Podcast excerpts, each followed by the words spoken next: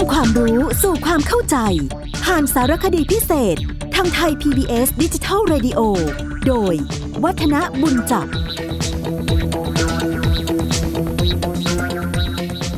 สวัสดีครับท่านผู้ฟังครับ เกี่ยวกับพิธีในวันสำคัญทางศาสนา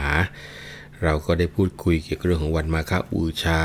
วันวิสาขบูชาไปแล้วนะครับ โดยเฉพาะ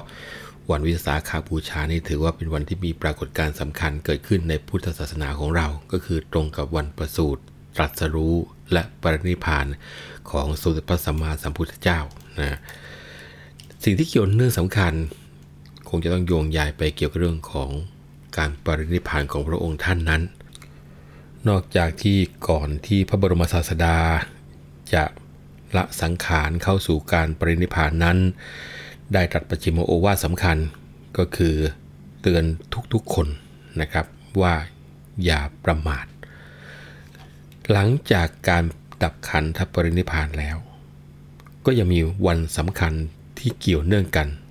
แล้วก็หลายๆคนลืมไป ก็คือวันอัฐมีบูชานะครับ วันอัฐมีบูชานี่ตรงกับวันแรม 8 ค่ำเดือน 6 ซึ่งถือกันว่าเป็นวันถวายพระเพลิง พระพุทธสรีระกับเผาร่างของสมเด็จพระสัมมาสัมพุทธเจ้า หลังจากที่พระพุทธองค์นั้น ทรงดับขันธปรินิพานไปแล้ว 8 วัน นับจากวันวิสาขาบูชานะครับ เมื่อพระสัมมาสัมพุทธเจ้า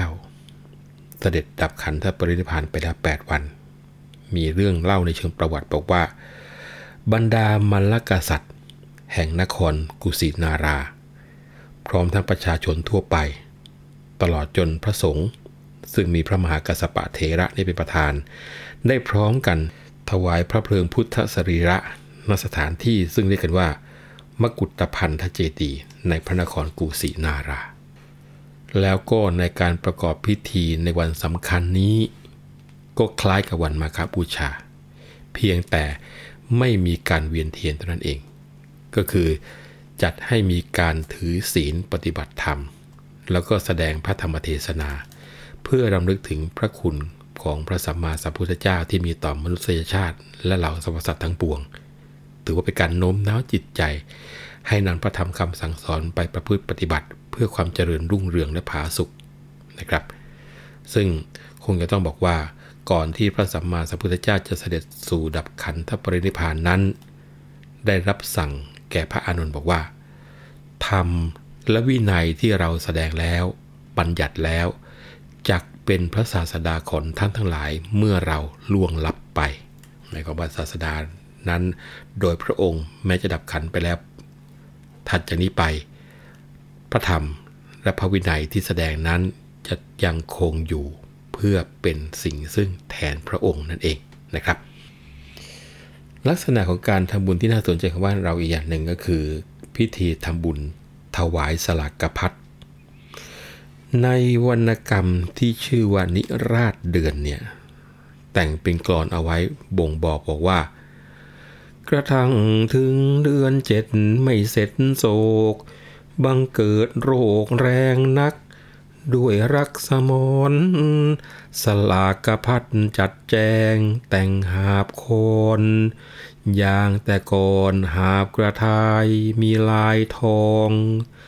ใส่คานรูปนาคาวายุพัก ครั้นเดินหนักดูเต้นเพ่นพยอง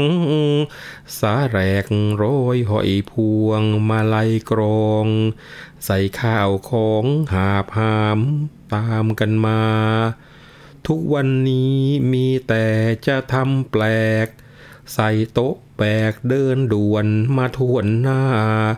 สารพันเอมโอดโภชนา ตามศรัทธาสัพปุรุษนุชชะองค์ ทั้งผู้ดีเข็นใจก็ไปมากจับสลากหนังสือชื่อพระสงฆ์รู้จักนามตามพบประสบองค์ ต่างจำนงน้อมถวาย รายกันไปนะ นี่เป็นการพูดถึงการทำสลักกพัดทำบุญสมัยก่อน สลักกพัดคืออะไร สลักกพัดก็คือพัตตาหารที่ทายกถวายพระตามสลากนี่นับเข้าว่าเป็นเครื่องสังฆทานนะครับ คือในสมัยพุทธกาลเนี่ยพระพุทธองค์ทรงอนุญาตเอาไว้ในคำสอนนิสัยว่าเป็นอติเรกลาบนะหรืออดิเรกราบส่วนหนึ่ง ถวายได้ไม่จำกัดการ สุดแต่ศรัทธาสำหรับในปัจจุบันนิยมทำกันในช่วงเดือน 6 หรือเดือน 7 หลังจากสงกรานต์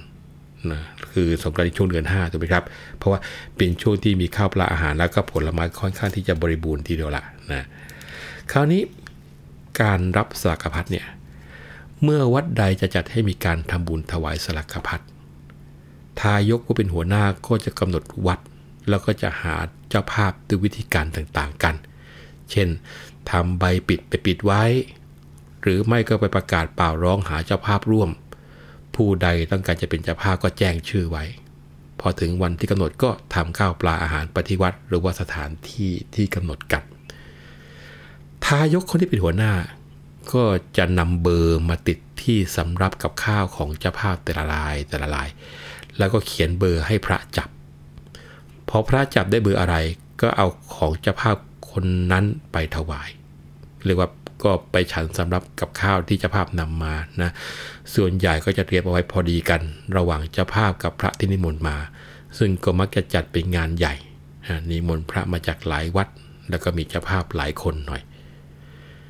ข้อสำคัญในการทำบุญสลากพัดก็คือว่า เป็นการถวายทานแบบสังฆทาน แปลว่า ไม่เจาะจงตัวผู้รับ เมื่อพระสงฆ์ใดจับได้เบอร์ของเจ้าภาพคนใด เจ้าภาพก็ไม่ควรที่จะแสดงความยินดียินร้ายในผู้รับนะครับ ขันจัดเจ้าภาพและพระเอาไว้เรียบร้อยแล้ว ก็จะมีการกล่าวนำถวาย เมื่อพระฉันเสร็จแล้วก็จะมีการอนุโมทนาแล้วก็ให้พรเจ้าภาพก็กรวดน้ำอุทิศส่วนกุศล สำหรับอาหารที่จัดเตรียมเอาไปสำหรับการสลักพาดนั้น ก็เหมือนกับการจัดเตรียมสำหรับไปทำบุญทั่วไปเนี่ยท่านผู้ฟังครับ ไม่ได้มีอะไรแตกต่างกันเท่าไหร่นะคราวนี้เราเข้ามาสู่พิธีของวันศาสนาสำคัญอีกหนึ่งวันก็คือวันอาสาฬหาบูชานะครับ วันอาสาฬหาบูชาจะตรงกับวันเพ็ญคือขึ้น 15ค่ำแต่คราวนี้เป็นเดือน 8 ก็คือราวๆเดือนกรกฎาคม ซึ่งเป็นวันจันทร์เสวย เรียกว่าอาสาฬหาฤกษ์แต่ถ้าหากว่าเป็นปีอธิกมาศคือมีเดือน8สองหนก็ยกเอาวันอาสาฬหบูชาเลื่อนไปเป็นเดือน 8 หลังก็ตกในราวเดือนสิงหาคมนะอาสาฬหบูชา ก็ย่อมาจากอาสาฬหปุรณมีบูชา แปลว่า การบูชาในวันเพ็ญเดือนอาสาฬหะก็คือเดือน 8 ถือเป็นวันสำคัญวันหนึ่งในพระพุทธศาสนา เพราะมีเหตุการณ์สำคัญเกิดขึ้น 3 ประการประการแรก เป็นวันที่พระสัมมาสัมพุทธเจ้าทรงแสดงปฐมเทศนา ก็คือแสดงธรรมเป็นครั้งแรก มีชื่อว่า ธรรมจักกับปวัตนาสูตร ซึ่งมีใจความสำคัญกล่าวถึงอริยสัจหรือความจริงอันประเสริฐสีประการ ได้แก่ทุกข์ก็คือความไม่สบายใจความลำบาก ความไม่สบายใจไม่สบายกายนะครับ พูดถึงสมุทัยคือเหตุที่ทำให้เกิดความทุกข์ พูดถึงนิโรธคือการดับทุกข์ และมรรคคือข้อปฏิบัติให้ถึงความดับทุกข์ นี่คือหัวใจสำคัญของอริยสัจที่ทรงแสดงเทศนาในวันนี้นะทุกสมุทัยนิโรธมรรคซึ่งการแสดงธรรมครั้งแรกนี้ ก็เพื่อที่จะโปรดเหล่าปัญจวัคคีย์ทั้ง5 ที่เคยได้รับใช้กันมาตั้งแต่อดีตก็คือ อัญญาโกทัญญะวัปปะพัทยะ มหานามะ แล้วก็อัสจิ ซึ่งถือกันว่าเป็นวันที่พระสัมมาสัมพุทธเจ้าทรงประกาศพระศาสนา นี่คือความสำคัญสิ่งแรกนะครับ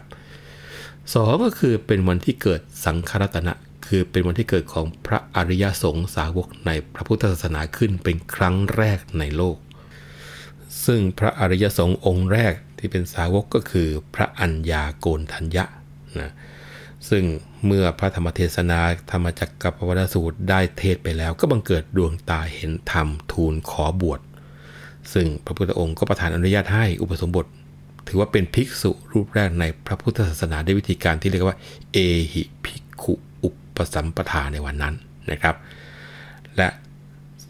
ที่ 3 เป็นส่วนสำคัญคือ เป็นวันที่พระรัตนตรัย คือพระพุทธ พระธรรม พระสงฆ์เกิดขึ้นครบ3ประการเป็นครั้งแรกในโลก เหตุการณ์ในวันอาสาฬหาบูชานี้เกิดขึ้น หลังจากที่พระสัมมาสัมพุทธเจ้าตรัสรู้ในวันเพ็ญวิสาขะแล้ว2เดือนนะครับ ซึ่งจุดมุ่งหมายในการที่จะประกอบพิธีในวันอาสาฬหาบูชานั้น ก็เพื่อรำลึกถึงเหตุการณ์สำคัญทั้ง 3 ประการที่เล่าให้ฟังในครั้งพุทธกาลนี่แหละ และก็น้อมนำเอาคำสั่งสอนเนี่ยมาเป็นแนวทางในการประพฤติปฏิบัติตัว ซึ่งการประกอบพิธีก็มี 3 แบบเหมือนกันก็คือทำพิธีหลวง พิธีราชแล้วก็พิธีสงฆ์นะครับสำหรับพิธีหลวงและพิธีราชนั้น ก็มีการปฏิบัติเช่นเดียวกับวันมาฆบูชากับวันวิสาขบูชา ก็มีการถือศีลปฏิบัติทำเวียนเทียนฟังพระธรรมเทศนานะครับ ที่จะมีการเปลี่ยนแปลงก็เฉพาะการกล่าวถึงประวัติความเป็นมาของวันสำคัญวันนี้ ในส่วนของพิธีสงฆ์นะเมื่อถึงวันขึ้น 15คำเดือน 8 ก็จะมีการสวดมนต์ทำวัดเย็นหรือว่าตอนค่ำแล้วก็สวดบทธรรมจักรกับประวัตนสูตร หรือวิธีการอื่น ๆ อันนี้ซึ่งกันแล้วแต่ทางวัดจะเป็นผู้กำหนดแหละนะครับ แล้วก็มีวิธีเวียนเทียน เช่นเดียวกับวันมาฆบูชา แล้วก็วันวิสาขาบูชา ท่านผู้ฟังก็จะสังเกตได้ว่าในบรรดาวันสำคัญทางศาสนาเหล่านี้นะครับ เราก็จะมีเรื่องของการเวียนเทียนเป็นกิจกรรมหลักทีเดียว คงจะต้องบอกว่า ถ้ามีโอกาสควรที่จะไปร่วมพิธีเหล่านี้ อย่างน้อยนะครับ ก็เพื่อที่จะสืบทอดประเพณีอันดีงามของไทยเอาไว้นะแล้วก็ถือว่าเป็นการร่วมกิจกรรมในวันสำคัญทางศาสนาเหล่านี้ด้วย แล้วก็สิ่งที่ มักจะพูดอยู่เสมอๆก็คือควรจะให้การเรียนรู้ แก่บรรดาผู้ที่เข้าร่วมกิจกรรมนะถ้าเป็นภาคของโรงเรียนสถานศึกษาวัดก็ควรที่จะมีการจัดการให้ความรู้ในเชิงนิทรรศการ มีการบรรยาย มีการให้ความรู้ในมิติต่างๆ เท่าที่จะพอทำได้ขึ้นมานะครับ เพื่อที่จะให้คนนั้นเข้าใจ แล้วก็จะสนใจมากยิ่งขึ้นนะ แล้ววันนี้เวลาของรายการเราหมดลงแล้ว ครั้งหน้า ผมวัฒนบุญจับจะนำสาระที่น่าสนใจมาพูดมาคุยให้ท่านผู้ฟังต่อ วันนี้ขอลาไปก่อนนะครับ สวัสดีครับต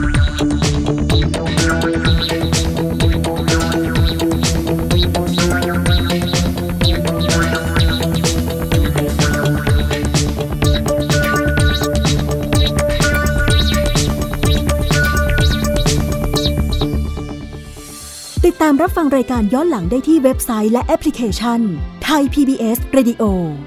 ไทย PBS ดิจิทัล Radio วิทยุข่าวสารสาระ เพื่อสาธารณะและสังคม